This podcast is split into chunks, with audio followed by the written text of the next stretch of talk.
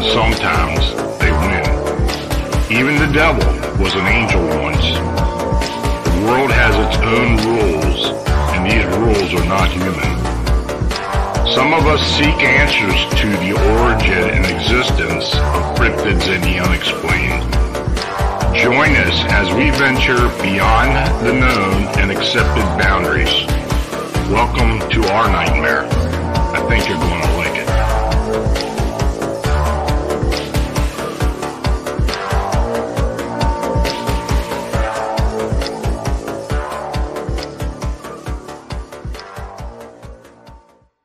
Hey, folks, good evening and welcome to Phantoms of Monsters Radio, where we explore and discuss the unknown and the unexplained. I'm your host, Lon Strickler. Thanks for joining me. Now, the Phantoms of Monsters Radio channel is uh, made possible by you liking and subscribing, and, and by you sharing uh, the content or programming. Uh, Super chat donations are essential for us to continue offering you our unique content, and your consideration is very much needed and appreciated. So tonight uh, we present another roundtable discussion. The subject is alien encounters. Uh, joining us are Albert S. Rosales, Lynn Wallington, and Thomas M. Ferrario. Albert S. Rosales was born in Cuba, where he experienced several strange events, some UFO related. He migrated to Spain in 1966 and lived there for a year, and he then migrated to the United States soon after. Uh, Albert joined the U.S. Navy in 1976 after traveling to Europe. There, he began collecting reports of UFOs and etc. In 1980, he went to work for his father until he became ill and passed away. And uh, Albert joined the Miami Dade Police Department as a 911 dispatcher in 1984 and worked there for 35 years. While there, he heard it all, including UFO and humanoid reports.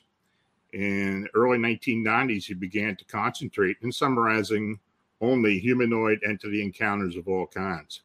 To date, he has summarized and collected over 24,000 reports, and the database is updated and corrected daily.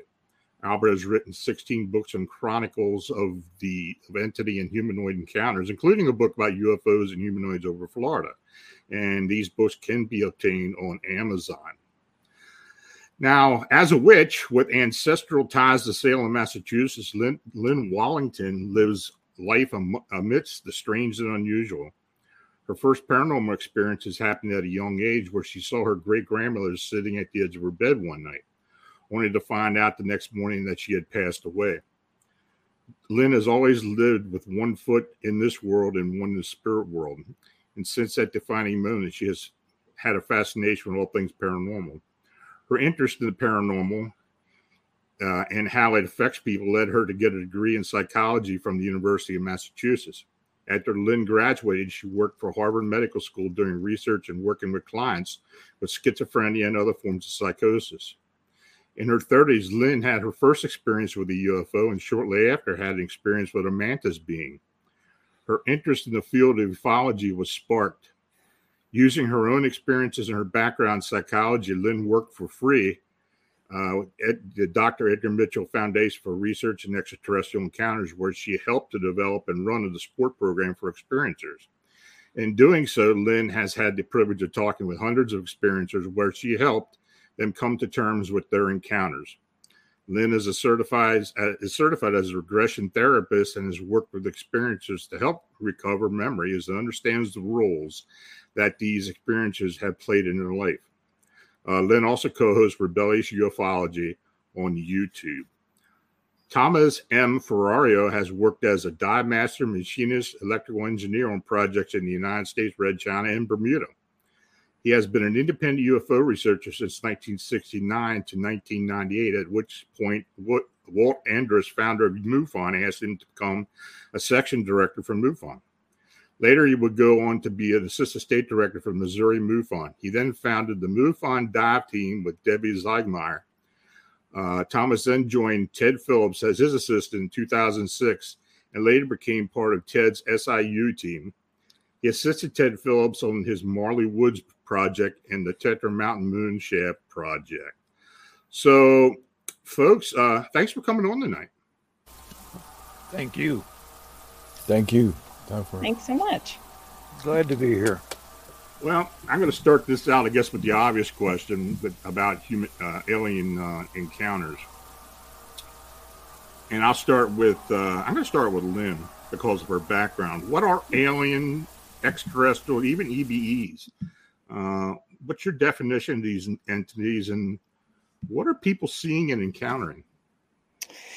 Well, that's a big question. Um, so it can encompass a lot of different things, right? I think right. we use the the term alien kind of as a or extraterrestrial as like a catch-all term, which mm-hmm. could be. I mean, we have all kinds of words for it now, but extraterrestrial, ultra-terrestrial, um, interdimensional, intradimensional.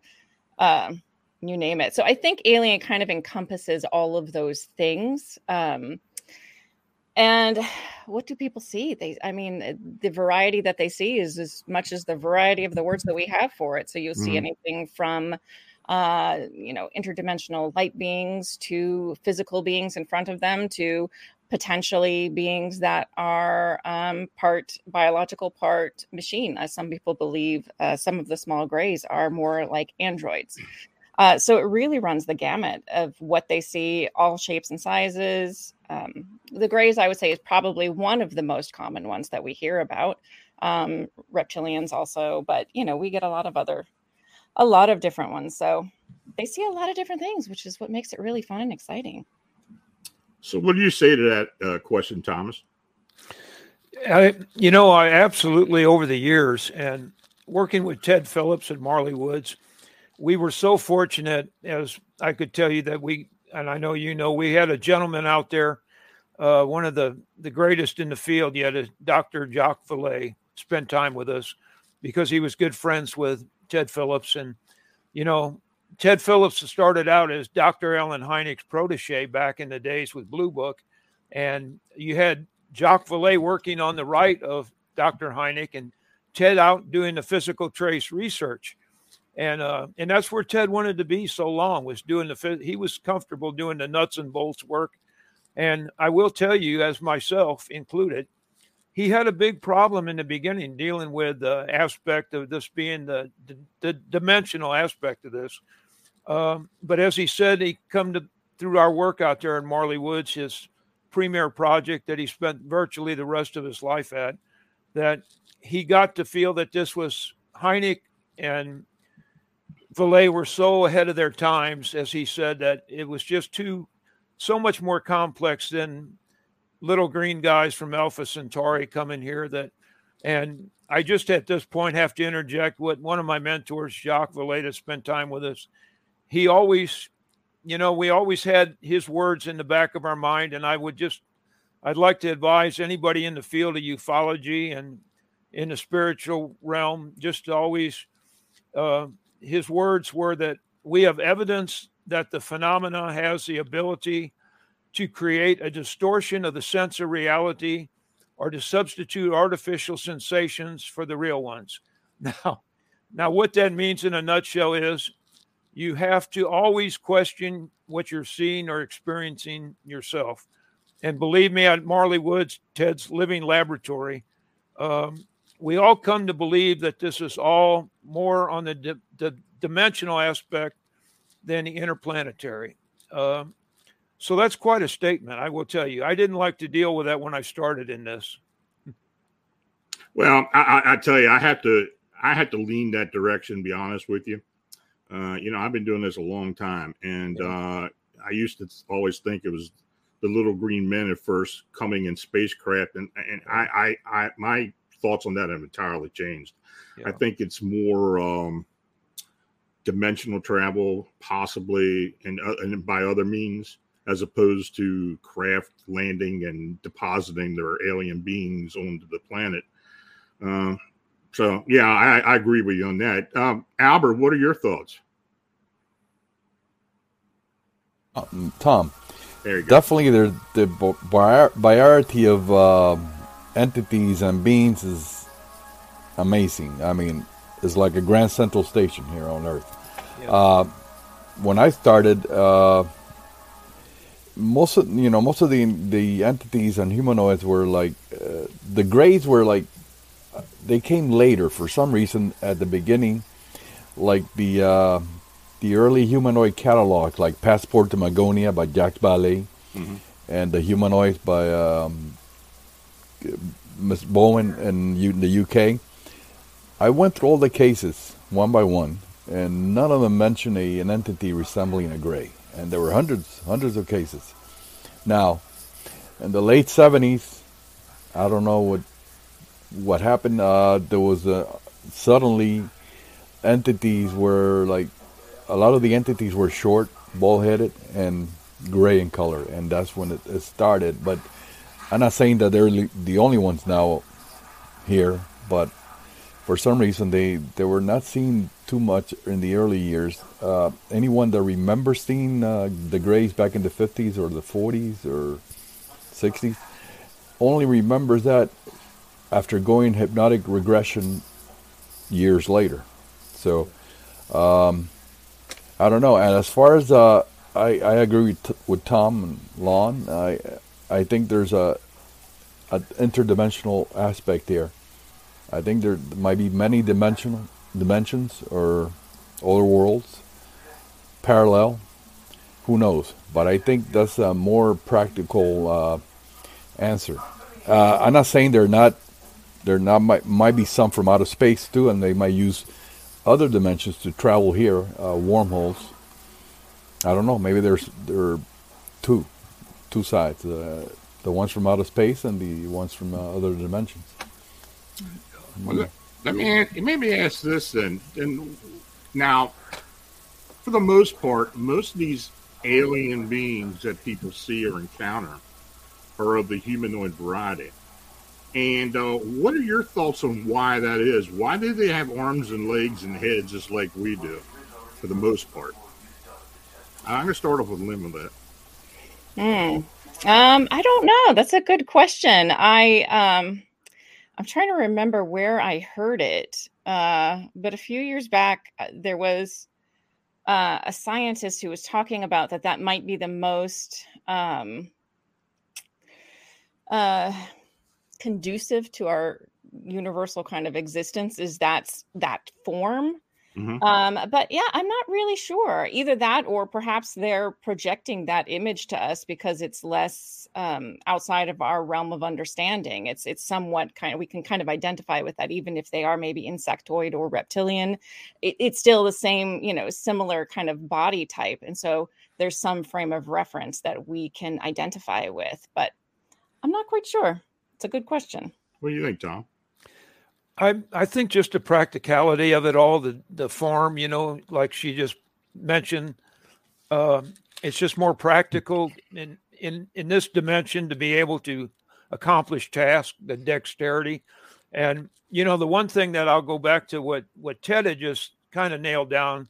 Now we had sightings of structured craft in Marley, we had cryptid, we had the unseen force, and then the biggest thing we dealt with were the light balls. And the colors denoted, you know, their activity. Uh, usually the red ones were the bad guys, but Ted always felt that one aspect of it was that as our technology increased, uh, they lowered their risk factor and went away from the structured craft and started using the light balls and that type of. You might say it was their form of ROV, and um, but we did monitor things at at Marley where they were. We felt they were a form of ROV, and then we've had sightings actually of these things of entities coming through the light balls. So they were actually like a vehicle in itself.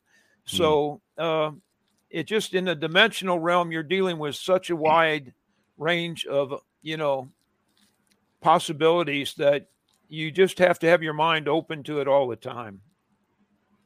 So, Albert, you're the humanoid chronicler. So, uh, what do you think? You know what? Uh, if if we are uh, seeded from uh, other planets, like a lot of researchers say, maybe that's why we have this humanoid form, and the uniform, the humanoid form is prevalent throughout the universe.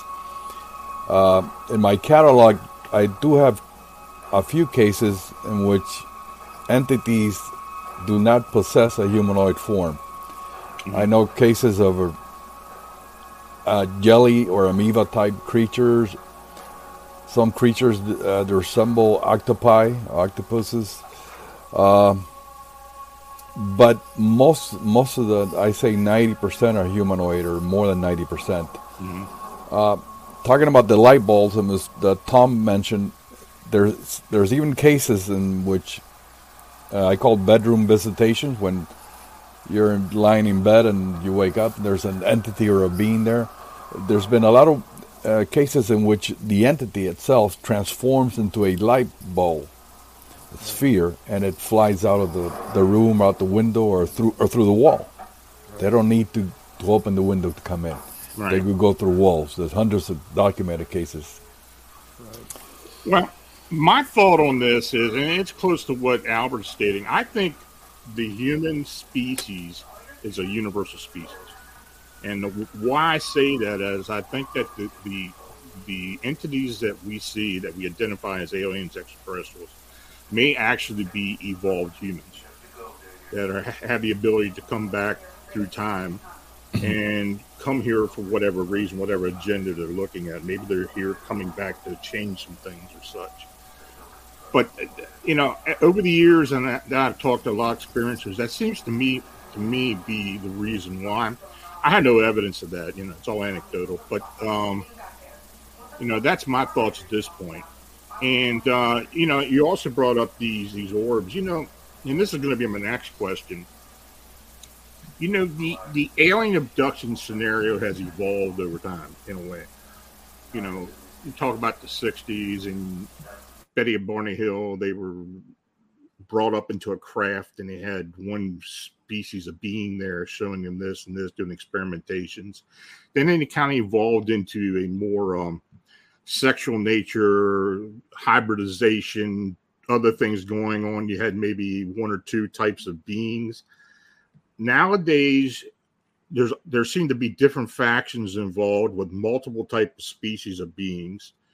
Uh, the very few abductions are done through craft. A lot of it is done through a bedroom. Uh, you know, the experiencer starts seeing blue lights or start seeing ball, I mean, orbs and stuff, and all of a sudden these things show up then they're either transformed physically or ethereally through, you know, to another location. Um, Lynn, what do you think that is? Why do you think that this whole experience that people have with abductions has seemed to change? Mm. I think that's twofold. I think that people are one becoming more comfortable talking about it. You know, mm-hmm. back in the 50s and 60s, it just wasn't really uh, something that was acceptable. It was something that, you know, was would have been a difficult thing to talk about. Um, I mean, even into you know the the seventies. Look at Travis Walton. I mean, you know that it was just a tough time to talk about those things. Right. Um, and so I think that one, people are talking about it more, but I think also we're having a better understanding of what constitutes contact. So I think, you know, initially, yes, people reported physical interactions as contact.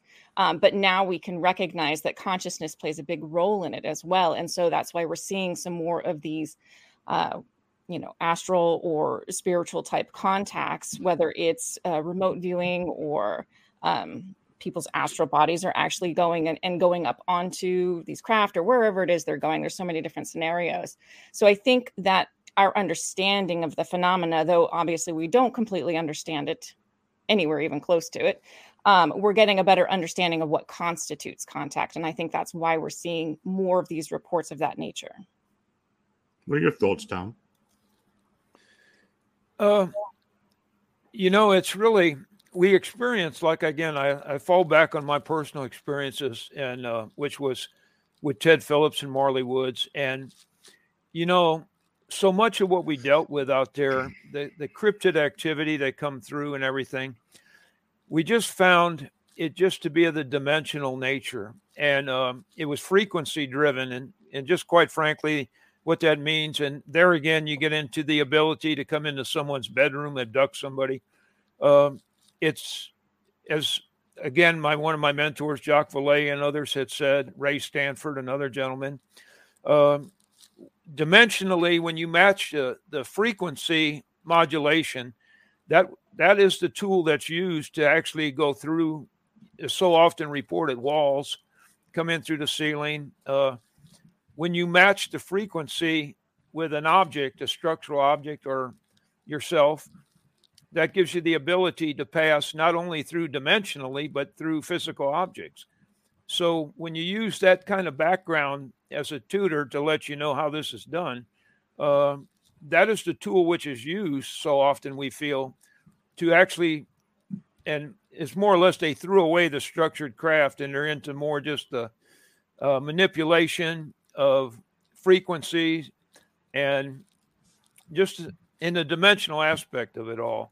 Uh, we just fall back on that so often, and uh, and it just gets into uh, you know we at times in Marley we were exposed to we put a lot of it the the detrimental things that affected us out there we Ted nailed down to we were dealing with microwave energy bursts and uh that and that we found was used a lot in frequency manipulation. And had some very bad things done to animals out there and uh but it just goes on and on you know as when we dealt with cryptids out there we knew there wasn't a, li- a living breeding population of things that we dealt with on a daily basis.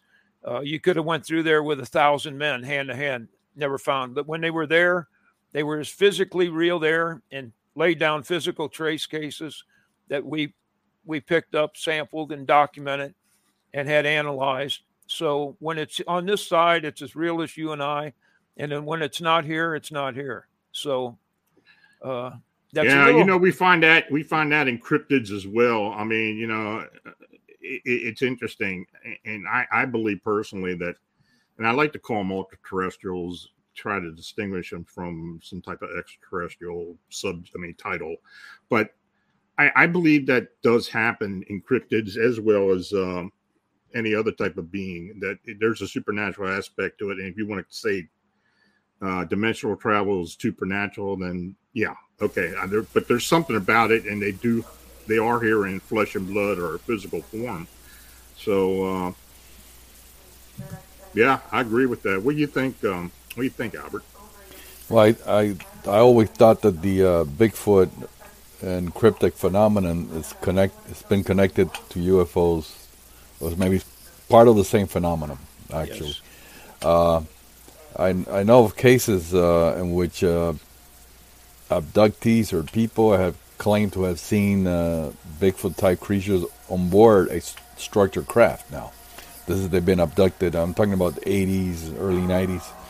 There's one case uh, from Arizona from Tom Dongo. He's a researcher there, in which uh, a hiker near Sedona spotted a what appeared to be like a a hole in, in in the air, like a portal.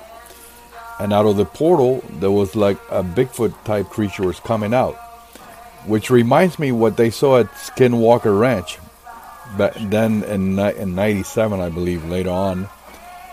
But uh, yeah, and what Lynn was saying, um, when your uh, people have been abducted, abducted, and they go into uh, some sort of out of body experience, and there's they see their bodies laying in the bed or sitting down on the couch or whatever, but they their um, ethereal self is transported aboard a craft, and they are they experience a full abduction, you know, scenario, you know, physical experimentation, medical, whatever, but their body remains back at, at where they were at home, which is. And and talking about going through walls, a lot of these uh, um, abductees that also go also go through the walls. For some reason, they the, the human is also able to go through the wall along with the uh, the entity or the humanoid. Yeah, well, that that's a question in all of itself. There, how it seems beings, even humans, at some point when they're being abducted, can can go through solid matter. I mean, I've heard a few, you know, a few uh, explanations of that as a, as a type of um, molecular change right. or something or vibrational. Yeah. Yeah. I, I, guess that makes sense, uh, though that's something above our our pay grade at this point. Yeah. I don't think you know anybody can really answer that.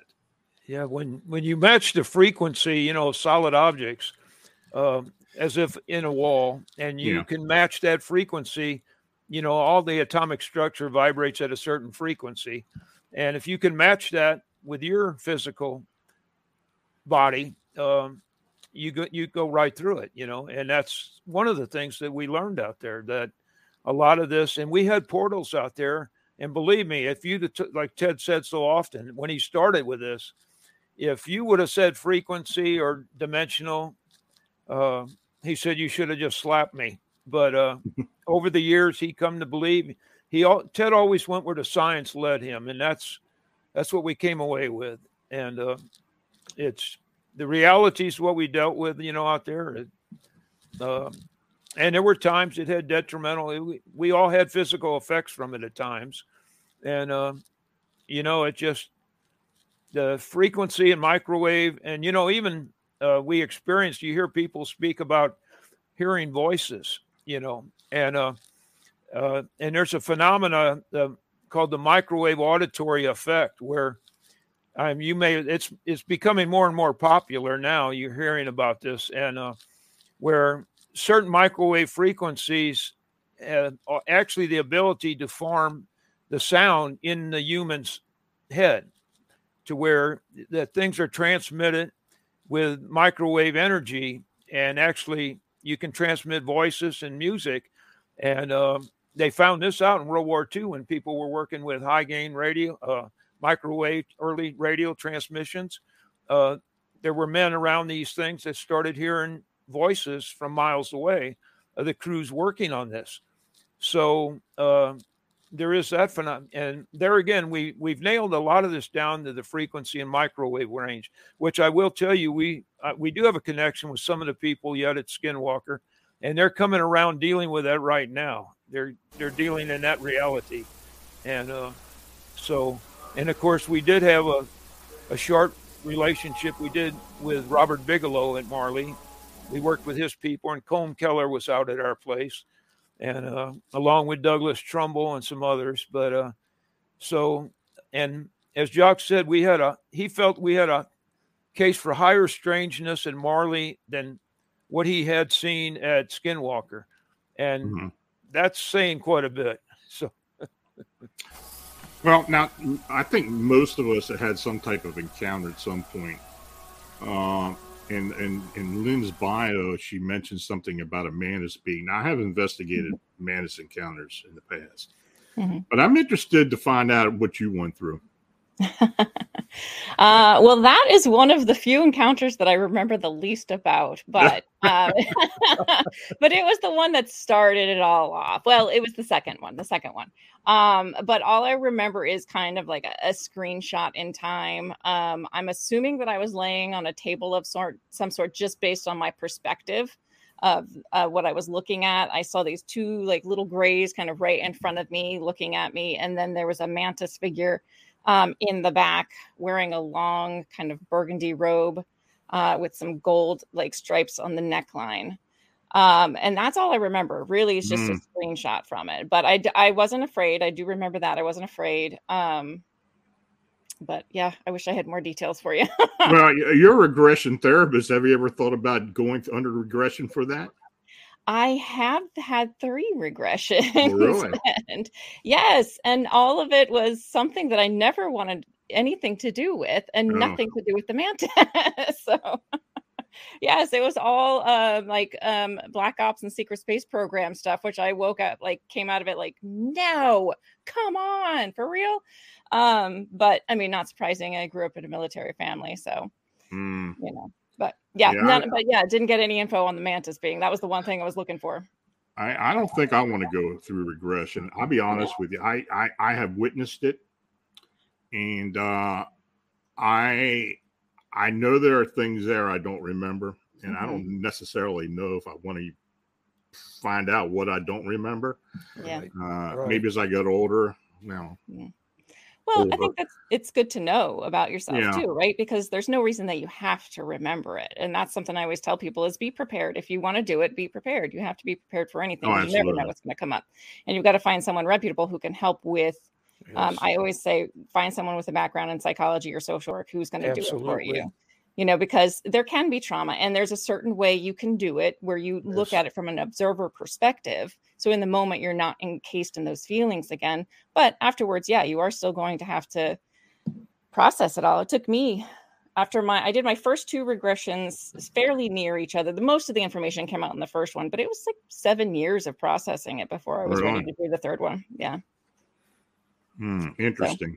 So, uh, Albert, what uh, did what counters have you had or encountered?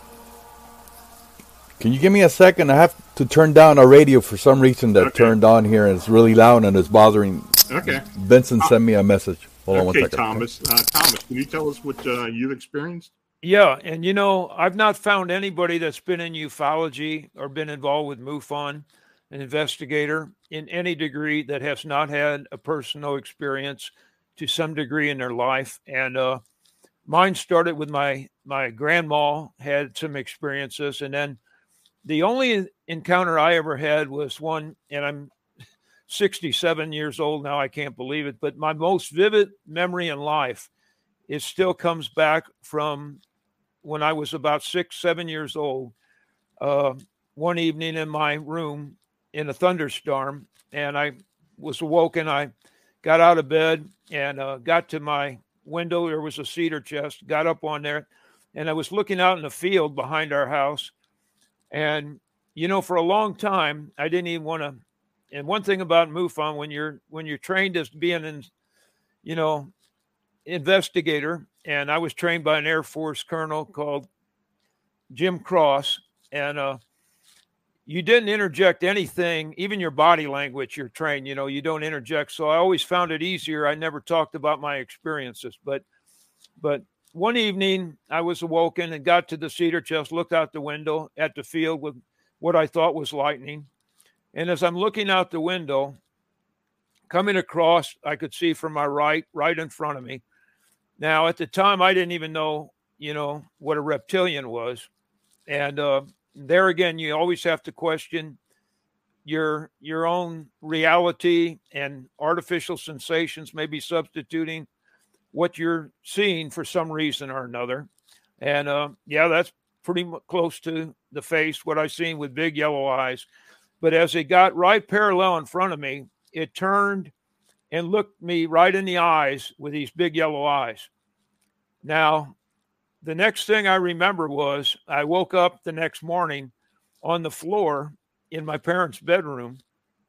And my father, I didn't understand the anger.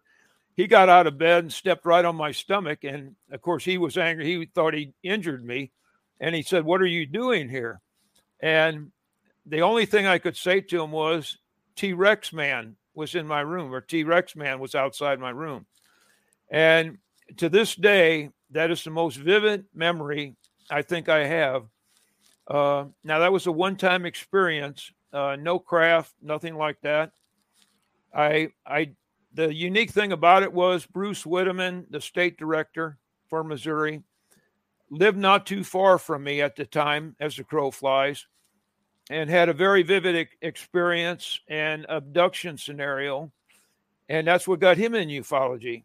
So I will tell you, and off the record, I have not run into anybody that is an investigator or works with MUFON or been in this field that has not had a personal experience like that. I only know of one, and that's Stan Gordon. Yeah. And he'll admit that. I mean, you know, Stan will tell you, I had never had an encounter of any of anything. I've seen a UFO, but I've never had an encounter of any being or anything. And he is. He's he's an exception because most people seem to have had an encounter of some type. So, uh, Albert, what uh, what have you experienced?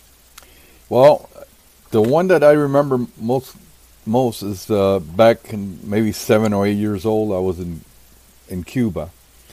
Um, they were all we were all sitting outside. It was uh, one of those days or one of those nights where they had a blackout. So people used to when they had the blackout, they will sit outside and talk.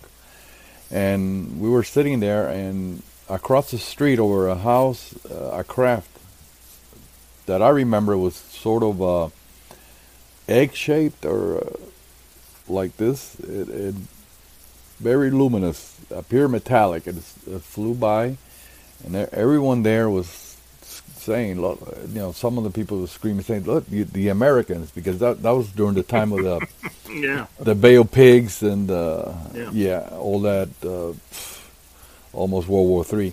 But anyway, uh, it flew by, and for some reason I was drawn to it, uh, interested, and I ran after it uh, or under it, and it went behind a field where I lived. I stood under it, and I looked up, uh, and I, it, I was just fascinated. And next thing I knew, my mother was calling me, and it, I felt like I was all I was all wet. It hadn't rained, and my mother wanted to know where I had been. It was really late at night, so, and I never gone have done a regression which I hope to to do one day, see what what really happened that day. Interesting. But that's uh, one of the interesting encounters that I had. I also had like what I like to call a an apparition or a ghostly encounter. Uh, also in Cuba, where my house, uh, the the area where I lived is pretty old. You know, a lot of the Spanish used to construct in that in that area there. Uh, I was walking along from the kitchen through to my uh, bedroom. There was a corridor, a hallway, and there was a mirror in, in the center of the hallway. And I was walking by and I looked at the mirror and there was a man, a man's head, face.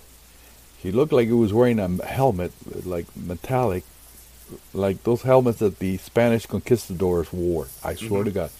And he had a beard, black beard, and he was just laughing at me.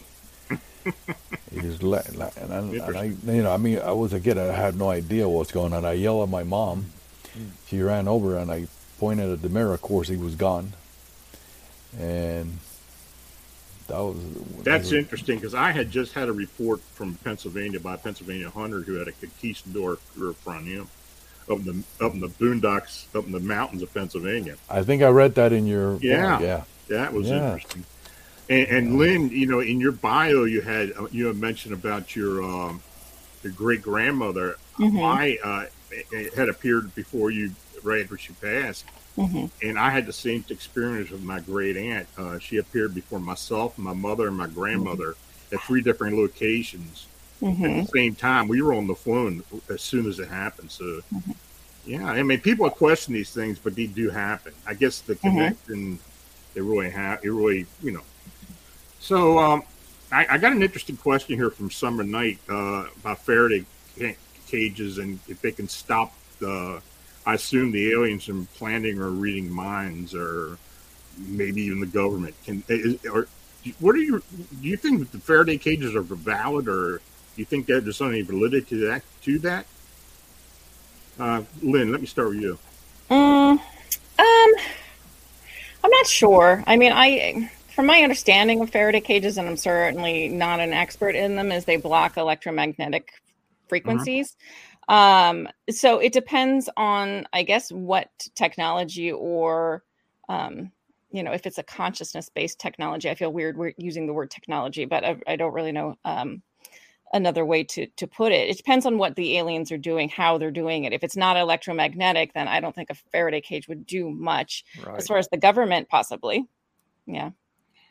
Yeah, it, it, seems like I always get somebody who who's trying to block the government and getting mm. into their head, and they uh they buy they ever construct these Faraday cages. Yeah.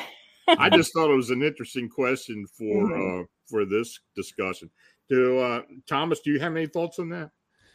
In like she's in some instance it can be useful. It depends. Uh but but you always have to realize we're dealing with an intelligence that is yeah. always one step ahead of you. It always knows where you're going to go.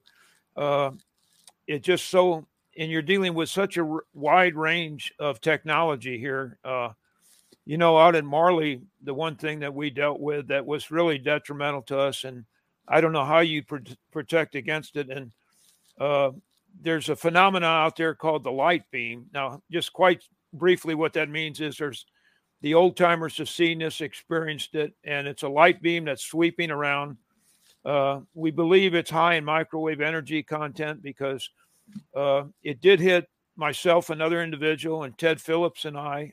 It came up and hit our vehicle, and I hate to draw the analogy to the scene from Close Encounters, but that's exactly what we had happen. It came up on our vehicle, was there, and we jumped out. It was illuminated the inside of the vehicle so brightly you couldn't even see. And I asked Ted, I said, Are you, are you seeing this, Ted? And he said, Ted said, Well, hell yes, I'm seeing this, Tom. And we jumped out, which wasn't a wise thing to do. And we looked up and we seen, I know a little bit about lighting, and this was of such a I just we I just worked on a television show and we tried to recreate a light beam in the field. And I don't know how you could do this to the intensity, but when we jumped out, we seen a light beam retract from us in the vehicle, and you could see a definite cutoff end, and it retracted. No structured craft, anything above us where it went into, but as Ted said, it it went into like a twisting reflex action, like in an old shutter in a camera mm-hmm. and it was just snapped out. It was gone. Mm-hmm. And we got back, and, and Ted actually got physically sick. Uh, and I thought I was fortunate at the time. I didn't get sick, didn't vomit. And uh, in hindsight, I wished I would have because I came away then years with through the next year. Uh, I had dark brown hair at the time, and I, I went back two weeks later, went back home, I had a scalp thing. They thought I had shingles. I couldn't touch my hair, head, and they just determined it was some kind of burn, radiation, or sun. The local doctor, and uh, then in the process, over a month, my hair turned from dark brown to what you see today, which is blonde, possibly white. And then I had eye troubles. I had macular cyst and cataracts removed. So there are physical effects from this and mm-hmm. it happens.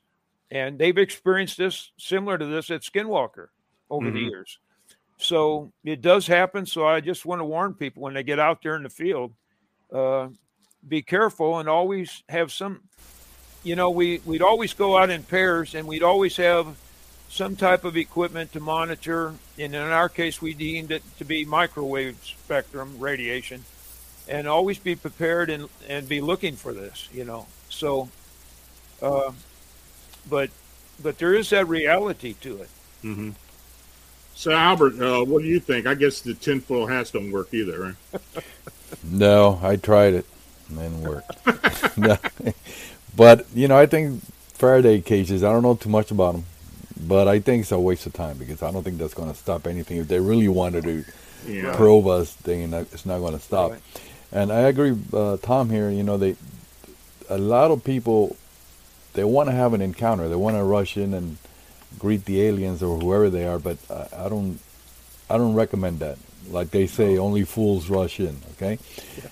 stay back and see what happens. But th- there's too many cases that I know about. I read about in which tar- uh, people their hair turns white overnight.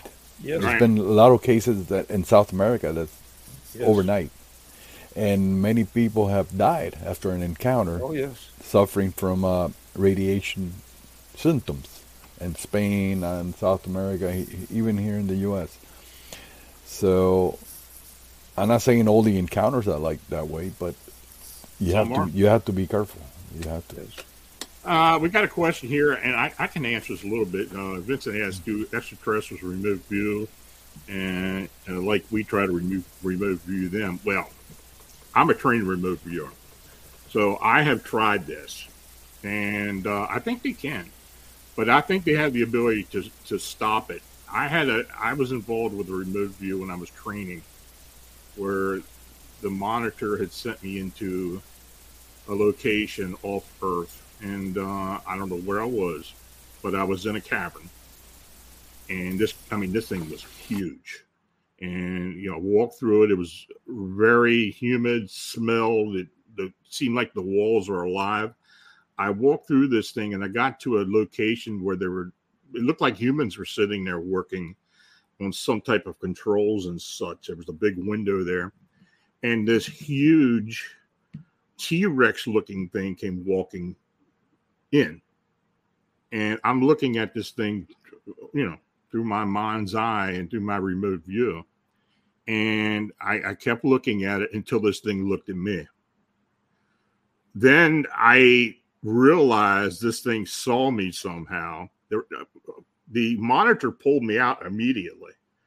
but uh, I think they do have the ability to either do it or stop it. Uh, you know, when I've been involved with the David Eckhart case, and um, when I first started working with him, we tried several remote views with him and got cut off immediately. I mean, it just everything went blank. Now, I I, I know you discussed remote viewing, uh, Lynn. What are your thoughts on that? Uh, I I agree one hundred percent. Um, that absolutely they can look in on us. I mean, again, like like we've all kind of said, we have to remember these beings, and it's not just one particular race, but these beings are much more advanced than we are mm-hmm. by who knows how much you know, could be millions of years more advanced than we are. So any capability that we have, they are going to have tenfold, if not more. Um, and I've heard a lot of people say the same thing that that you were just saying about how they were remote viewing or um, whether they intentionally did to or not. Sometimes they kind of stumble upon, you know, like these alien beings, but have them have the same experience. They they they just turn and like make almost make make eye contact with them, and they realize that they're being seen. So um, I think they absolutely can. And and if mm-hmm. you think about it, it's a much safer way for them if they're going to be checking in on people. If that's oh, what yeah. they're doing, it's a much safer way for them to do it. I mean, I wouldn't yes. want to physically come to this planet. I think that'd be crazy. I wouldn't want to do it. well, you know, when I had when I went into this location, I was scared to death. I, I swear to. God, because I had no idea where I was going to. Yeah, uh, it was part of my training. But uh, yeah, it was, it was quite an experience. Um, this, Thomas, this you have fascinates me. Yeah. Can I ask you a quick question oh, on? Really yeah, quick? go ahead. So sorry, Tom. So no, uh, go ahead. This is very fascinating. So, with this remote, did the remote viewer or the person that was training you, did they know where they were sending you? They did. Yes. What? What? I, I tell you, I, I don't know if you go into um, uh, scientific remote viewing or coordinated remote viewing, mm-hmm. you, you, you use a series of numbers. Yeah. And uh, I don't know they exa- knew exactly where they were sending me, mm-hmm. but I, I think, you know, and I, I don't know how that's exactly done. I mean, I've mm-hmm. never been a monitor. Yeah. You know, I, I kind of have been involved with remote view sessions with teams mm-hmm. where we'd be at different locations and get together and, and put all our findings together. But uh, I mean, that's where they were sending me, and that's their their intention was to send me someplace other than on Earth. Yeah. Uh, they, of course, she didn't tell me that, but that's what happened. oh, so that was but, just a surprise. Uh, yeah, pretty bizarre. yeah. Wow. So clearly they knew something was there wherever. Well, I told her. Mm. I told her, look, there's something here. It's not something's not right. She pulled mm-hmm. me out. Mm, so uh, yeah. All right. Sorry, Thomas. Tom. What do you say? No, I, I was just going to say that one thing I always remember that I was told is a lot of what comes through, and most, in fact, what comes through the dimensional boundaries has not the authority to be here mm-hmm. and is not good. That's not to say at times there are things that have the authority that come through that that do good things and have good motivation, but that is very rare from what I was told. So, and yeah, I always keep that in the back of my mind when I'm dealing. And I do believe that fear is a factor, is a tool that they use. Either they feed off it for energy or they use it to manipulate people to do whatever they, they wish or to see, quite frankly, like Ted said, we we thought we were in a living laboratory, and at times he felt like they we were in their laboratory and mm-hmm. they were experimenting on us because mm-hmm. uh, we just had so many things happen to us and animals had large amounts of cattle mutilation and uh, things happen to horses in barns that is unimaginable uh, that it just i always remember that statement though that a large part of what comes through does not have the authority to be here mm-hmm. so uh, it's always you have to question its motivation. So right. So Albert, what do you think? Well, I uh, it's interesting that you mentioned that you you say you were remote viewed off world, but you don't know where. Mars, the moon, no, no, exactly. But it's funny that you mentioned a cavern and a reptilian because a lot of the encounters with reptilians are occurred in ca- caverns uh, underground mm-hmm. uh, here on Earth. Mm-hmm. Yeah, I, you, know, you look at David Eckhart's situation, and I wrote about it in my book. I mean, you know, he was taken to what he believes is is a cavern on the planet, and uh, by this reptilian and those that smaller beings that were working with him and or it and uh, yeah it, it, seems that they were taken to those locations so i don't know uh, Ardy Ardy six six Sixkiller the uh, researcher mm-hmm. Uh, native american mm-hmm. in, in her books she mentions a lot of encounters with reptilians underground in vietnam uh, during the vietnam war and some here in the uh, in the U.S. I've gotten those as well from from fascinating ex-servicemen. Absolutely. Yeah. You know, it, it, it's interesting. Uh, we got a question here from Vincent, and it kind of ties in with, with this. Is uh, okay? They're here and they're doing what they're doing. They're uh, you know they're abducting or showing up. What do these aliens want? What's their agenda? Lynn, do you have any idea what their agenda is? Um, well, Vincent, that's a big question yet again. Um, I don't know. Again, there's a lot of different types of ETs that we're talking about, and I think they're each going to have their own agendas, just mm-hmm. like we do. So, um, and and then it, it gets very complicated. That's the thing I love about this this whole phenomena is it's very complicated there's many mm-hmm. layers right there's no one answer to everything um, and so you could look at even just the grays alone and i've heard from different experiencers um, that there there are I've heard like up to 60 something different types of grays that we know about, and each one of those types might have their own agenda. Mm-hmm. So um, it's almost an impossible question to answer, though we all want to know, of course, why are they yeah. here? I think some are working with our governments. I do think some um, you know, I, I, am a big proponent of believing that possibly we were um, our D, our, G, our DNA, excuse me, our DNA was manipulated way back when, and that's how we kind of became who we are. So maybe they're here checking up on us, seeing how their experiment is going, or whatever it is they think of us as. Yeah, um, we're the experiment that went that keeps on giving to them. Right? Yeah. yeah. Yeah. Yeah. What do you think, Thomas? Yeah, you know, I go back to the Native Americans that I've talked to about this, and uh, their name for this is in their representation, they call them the tricksters, is how they refer to a lot of this.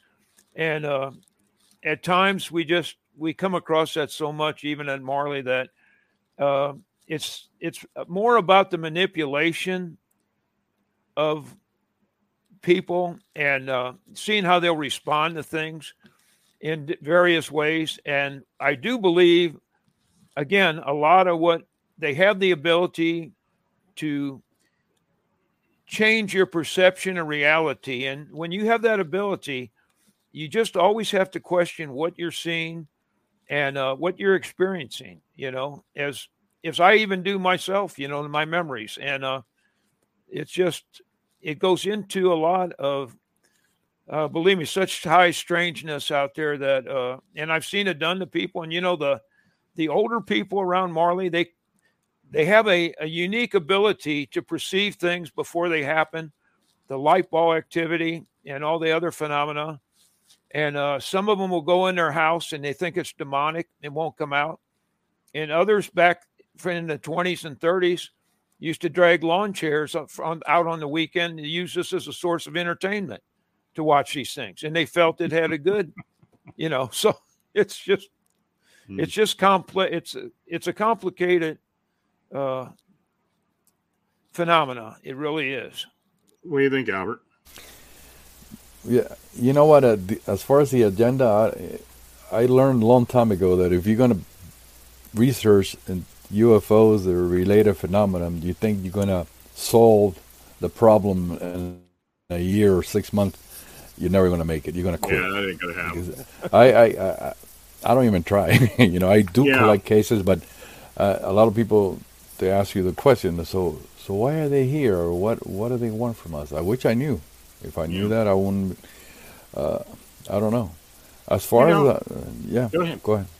Well, I, ha- I have one theory, and, I, and, this is just like a combination of, of, cases I've been worked with in the past thirty years with people. Is that I, I believe that the abductions, the agenda, are related to one thing primarily. Is that I, I like I said before, I, I think many of these races are evolved humans you know, eons and eons of evolution. And that I think they lost something that they may have had in the past, but they know that we still do have.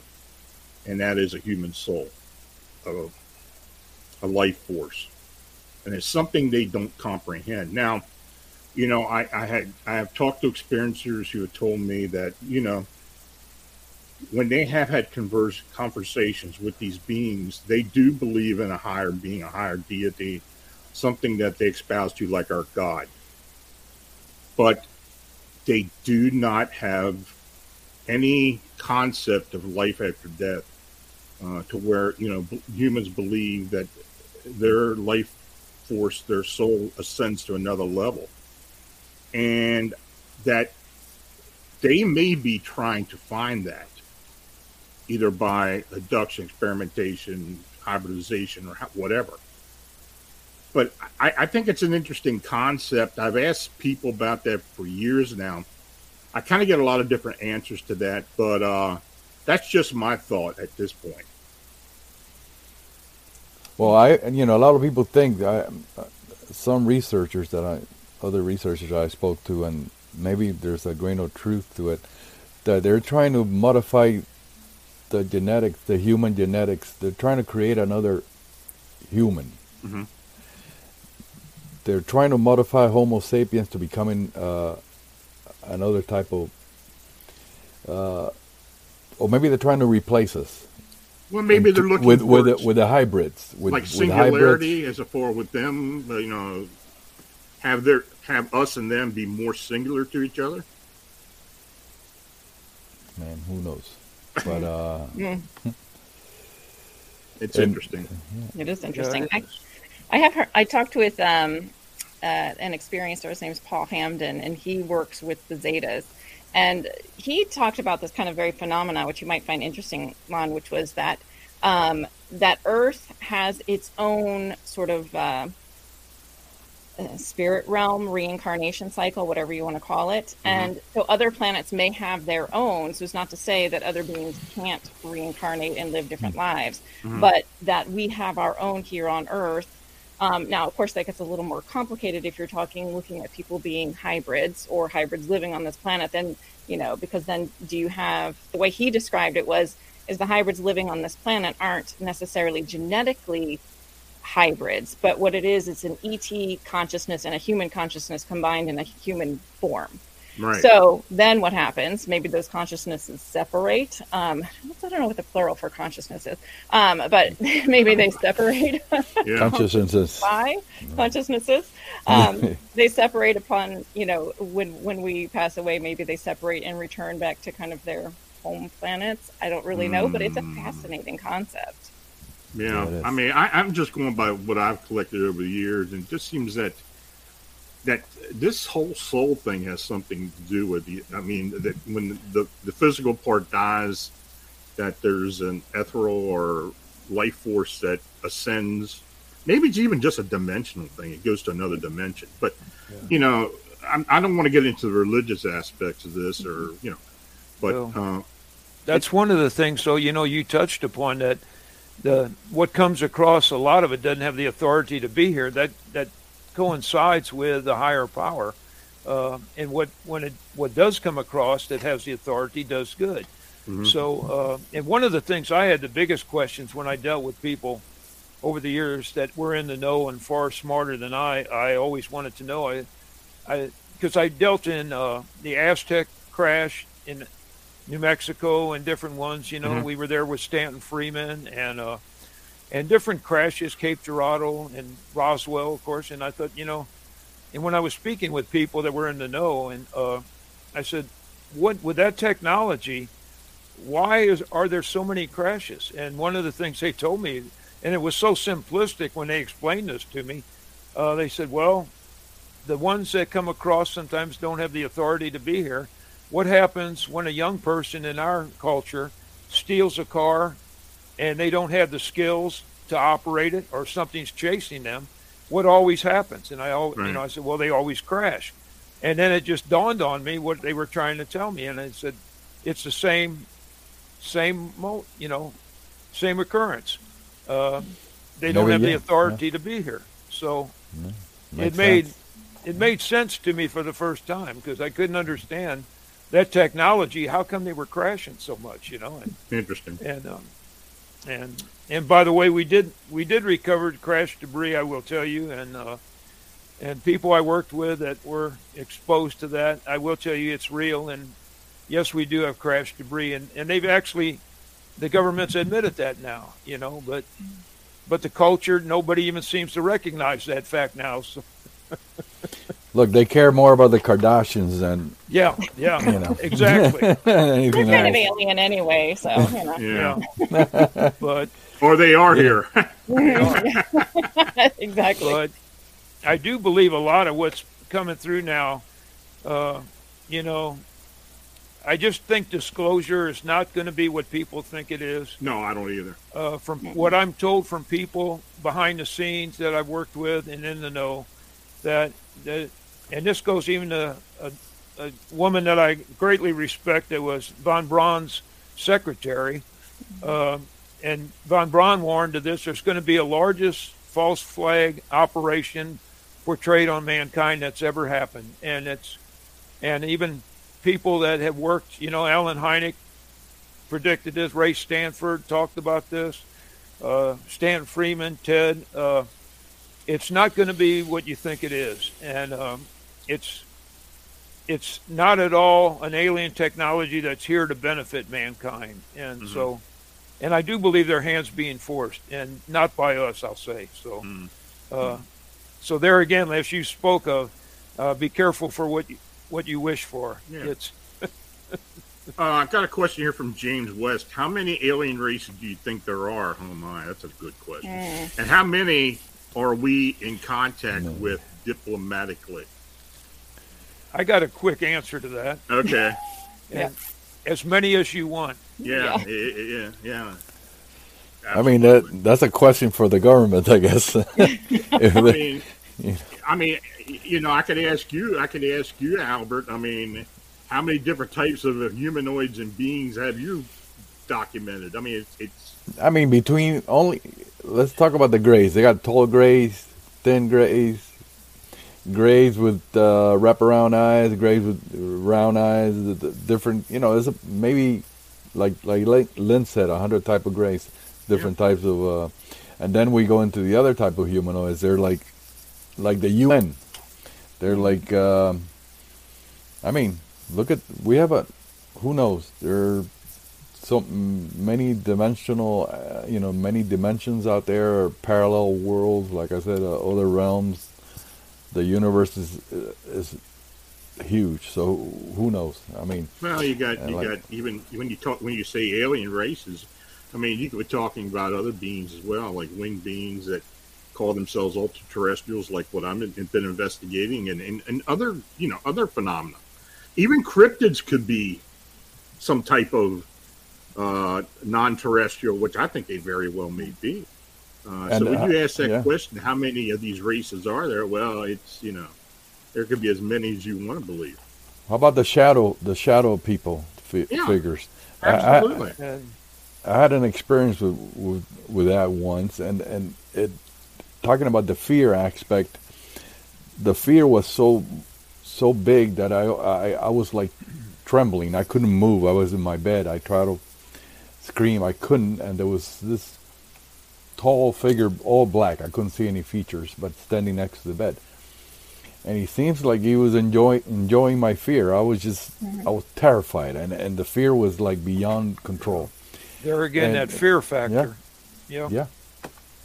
And uh, I really, I really believe. I know some people that do a science in that, and I do believe shadow people are dimensional beings in transition, and mm-hmm. um, and you know, and I always say as far as the you always have to temper this tech this intelligence that it has the ability to be whatever you want it to be at the moment. Uh, and I know some people in the paranormal aspect of this, but uh, I had seen some experiments that and some tricks when they went into a, a so-called haunted house, and uh, they had made up a scenario before they went in the house, and uh, about what they were going to look for.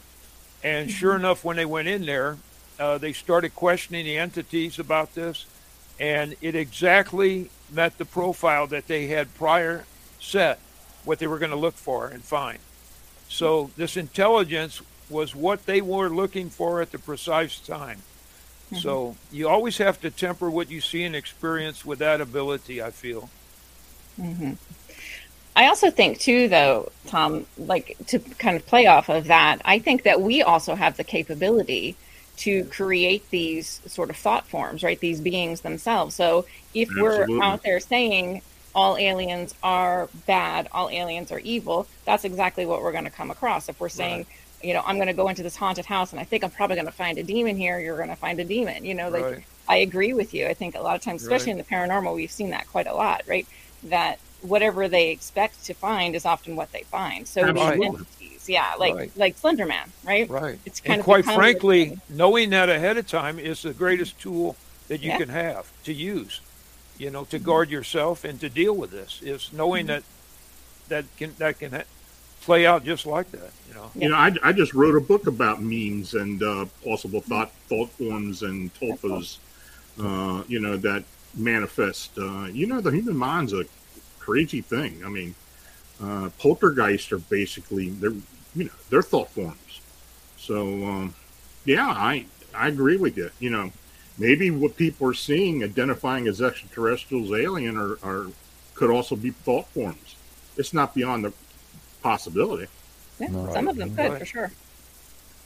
Um, here here's an interesting question from Mari Gotti. Now, what does the panel think about Eisenhower treaty with the aliens, supposedly? Now, I think it, they're discussing the supposed Greada mm-hmm. Treaty, Greada Treaty, or where I, you know, I don't, you know, there's been a lot of talk about this. That apparently Eisenhower had a mm-hmm. had a meeting with some alien race at uh, Holloman Air Force Base at some point during his administration. I mean, you know, it, this this is old ufology. What do you think about that, Albert? What, what's your thoughts on that? Well, what I read and what I know, not personally, but what I read and heard is that um, he encountered two type of races okay. at an Air Force base.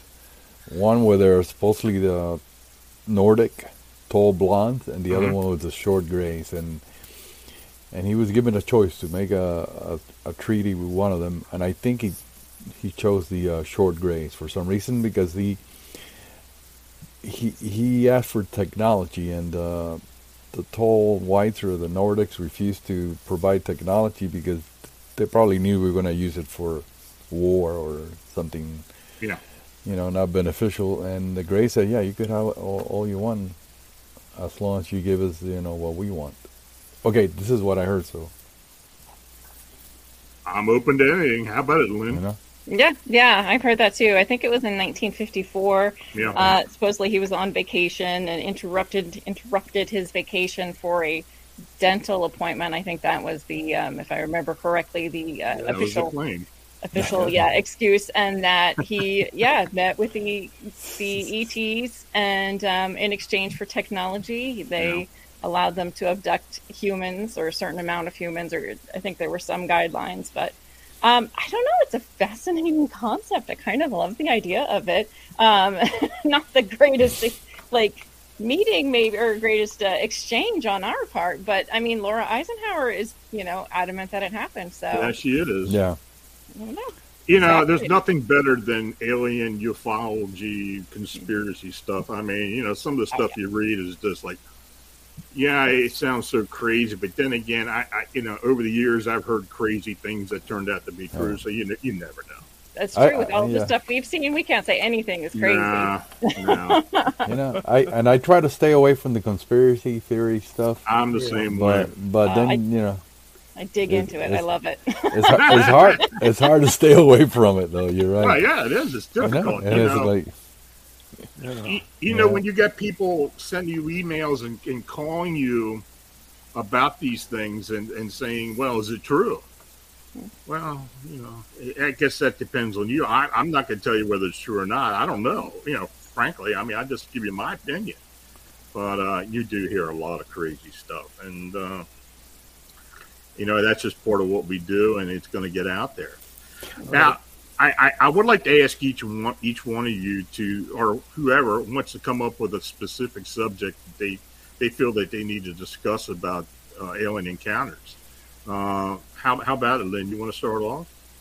The most, um, I'm so sorry, I was like looking at a comment. The most important thing to discuss about this is that what the question was? Yeah. Um, hmm. I think consciousness. I think consciousness is where it's headed. I think it's it's already been it's it that's where it's at, but our understanding of it okay. is is growing and changing, and I think that is going to be the key to really understanding the phenomena is understanding consciousness and to keep an open mind because you know like we were talking about these you know the conspiracy theories are really fun to dig into at least for me i love them um, i think they're great but at the same time can we really close our minds to any of it i mean we've talked to each of us has talked to people experiencers hundreds and hundreds of experiencers who are adamant that they experience these things and when I was working with Free, part of the reason they brought me on was to evaluate people and make sure that for like our support program to make sure that they didn't need mental health. And I can tell you, in about, I think I, I talked with over 300 people while, while I was there, only one had to be referred to mental health. Yeah, to mental health practitioner, mm-hmm. only one. So these are, you know, people that they're sane people. They're, uh, they're everyday people just like you, me, and they're doctors, they're lawyers, they're from every walk of life, right? And so we can't sit there and say that it didn't happen. We can't prove that it never happened. So because of that, we have to keep an open mind. And that I think is the biggest lesson that I've learned with working ex- with experiencers is to never completely rule anything out because yeah. I can't say it didn't happen. That that's I think that's that's important that's an important statement to make that you know, as investigators and researchers, we need to keep an open mind about everything. Mm-hmm. Uh, you know, when someone contacts you about a sighting or, you know, they want an investigation or something looked into, you've got to realize that when they call you, they trust you enough to ask you that. So you become part of the investigation. Mm-hmm. And, uh, you know, with most people, I take, I, I take what they say for granted until I figure out there's something different going on. Mm-hmm. Uh, so yeah, I mean, I, I, think that's the way to go, though. You do have to keep an open mind. Yeah, because it's frightening for them to reach out as Absolutely. well. You know, they're they're making themselves very vulnerable, and so it's our responsibility to listen to them and right. hear them out and, and, listen to it from, with an open mind. Right. How about, how about it, Thomas? What do you think? Absolutely, I agree with that. And I helped arrange and sat in on three regressions myself with a, a very great psychologist, Margene Kastner. And, um, you know, when you deal on that level with people and see that done, and I, as far as eyewitness testimony, I was luckily, thank, thankfully, Bruce Widaman put me with Jim Cross uh, that trained me. He was an Air Force retired colonel. And uh, eyewitness testimony absolutely, when you're dealing with people, you learn, you know, I would say that probably less than 3% of eyewitness testimony is fraudulent or made up. Mm-hmm. And uh, you have to, people are experiencing what they see and what they experience. And now, however strange that gets, you just have to open your mind and you're there to take down the report, the you're not there to ridicule. And, uh, you know, as even Jacques Vallée said, uh, and Allen Hynek said, ridicule is not part of the scientific process. Right. So you have to take people what they're saying, and and you learn pretty fast to weed out the people. And it's very rare. Yeah. People, you know, most of the time they don't want to share this with people, and uh, contrary to popular belief. Well, you know, as someone who takes these these uh, these reports and counts, you, it's pretty easy to start figuring out who's.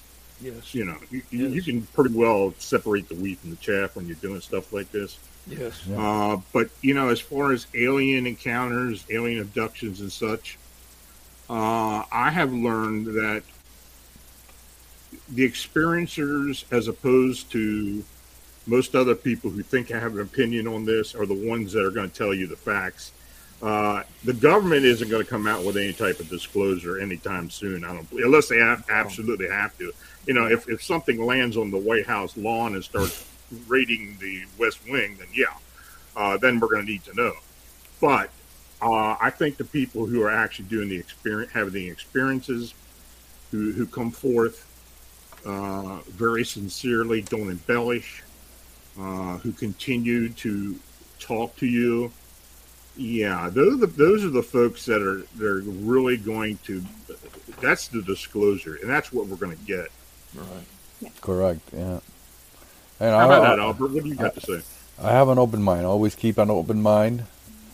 Uh, you know, I have dealt with some some crazies. Definitely. I made a mistake of giving my phone number to one of them one time, and oh my god! It, it, I mean, I've, we've all gone through that. this person will call me at three o'clock in the morning. Yeah, it was, it was crazy. It was, according to her, she she was an XCA operative that used to work at uh, Dulce, and she was uh, trained. I don't know. After a while, I had to change phone numbers. but you know, uh, I, I keep an open mind because some of these stories are so out there, so weird that I you think why would they want to make this this up? Absolutely. Why are they? I mean, why? I mean, there's no point. And and, and you it's got it's got to be something to it because they're so you know. Yeah. Nancy Malcolm just wrote me and said, uh, Lon, when can we have a reptilian to interview? Boy, if anybody ever has one, what? You've got my number. You've got my email.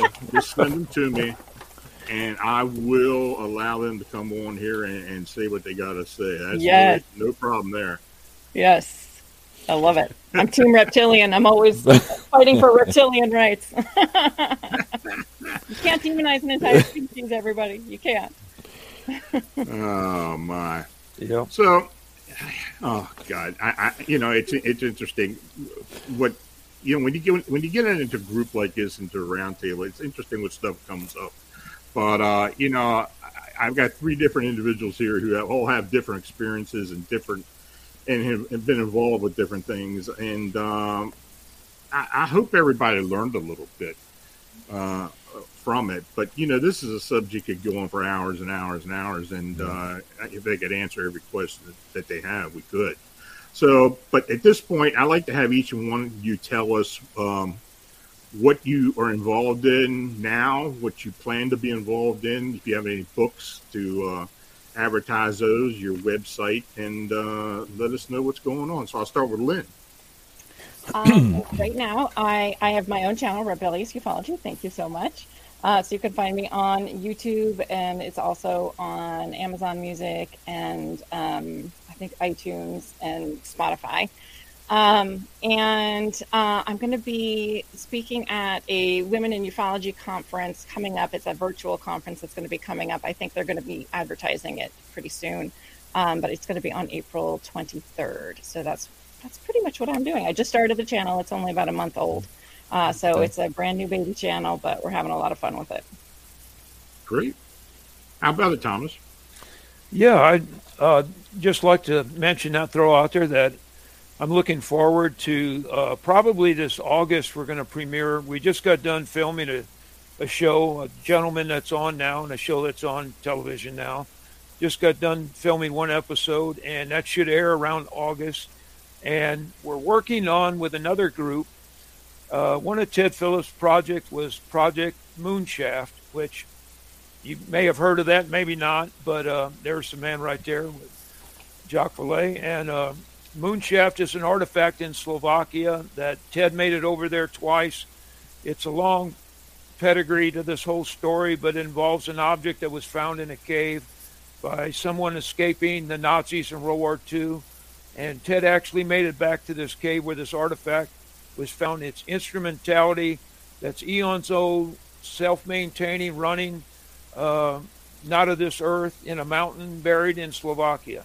So we're working on getting there now, and uh, hmm.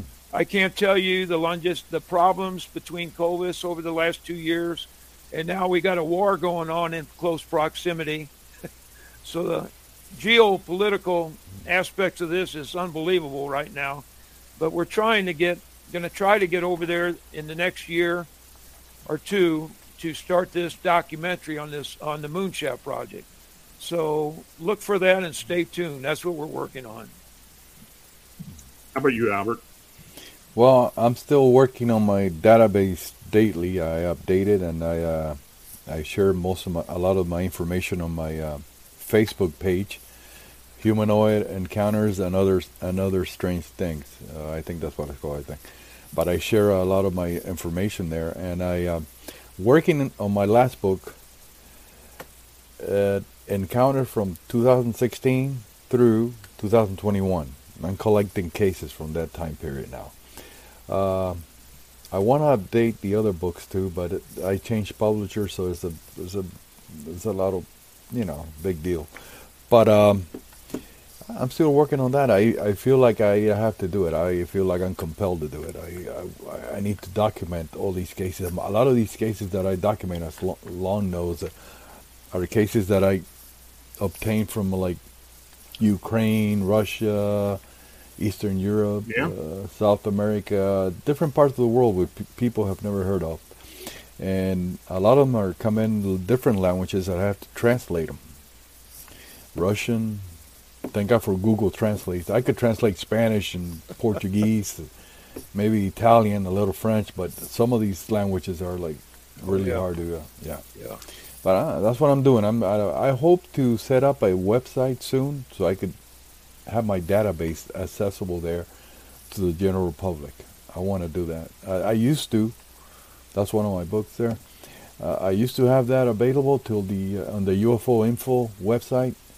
Unfortunately, the owner uh, had some family issues and he closed it down. And that's it. Uh, that's what I'm doing. Well, if you ever need help, let me know. Maybe I can give you a hand. Okay, thank you. Uh, look, I, I, want to thank all you three for coming on today, uh, this evening. Uh, you've got an open invitation to come on anytime you want, and uh, you know maybe we can do this all together again. Uh, it's a fascinating subject. It's an evolving subject.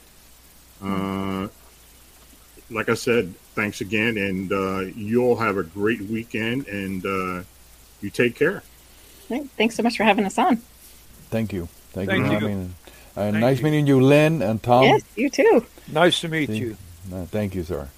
Been great. Uh, uh, here's here's my my uh, my alien ice skating license, which I got at Area 51. I have a whole bunch of them. oh. oh well. Okay, thank, All right. thanks again. All right, Lon. Keep in touch. Take Bye-bye. care. Bye. Now, if you have an unexplained encounter or sighting, feel free to contact, excuse me, contact me directly on at uh, Lon Strickler, or through the Phantoms and Monsters blog site. Also, if you would like your encounter or sighting read on the show, please forward to my email. Uh, you know, this coming Wednesday, we're premiering personal reports live on Phantoms and Monsters Radio you know, I will be narrating several accounts that have come my way and give the chat room the opportunity to ask questions in reference to the reports. So, you know, don't miss that. That'll be quite interesting. Uh, we're going to probably do a bi weekly f- for now, and maybe it'll be a weekly uh, a weekly endeavor, but we'll see. We'll see how it goes. And uh, look, I want to thank my guests for coming on this evening. It, it was great. I, I really like these roundtable discussions. I don't know why I didn't start doing this a long time ago, but uh, I do enjoy them. And, and thanks to each and all of you for watching and chatting. If you uh, made a super chat donation, it's truly appreciated. Your support is what makes this possible. So please click subscribe button and also consider becoming a member of Phantoms and Monsters Radio. Uh, this uh, next week, psychic medium and spirit rescuer Amy Major will join me. I've had Amy on before, and uh, her book, she has two books that she has previously written. I suggest that you guys recommend both of them. Uh, if you just go to Amazon and put Amy Major in and, and search it, her books give great details of spirit rescue work. So, uh, but we'll be discussing the ins and outs of mediumship and how you can become a spirit rescuer should be an interesting discussion. So uh, be sure to tune in. So until next week or until Wednesday night, stay healthy and have a safe, enjoyable weekend. Good night.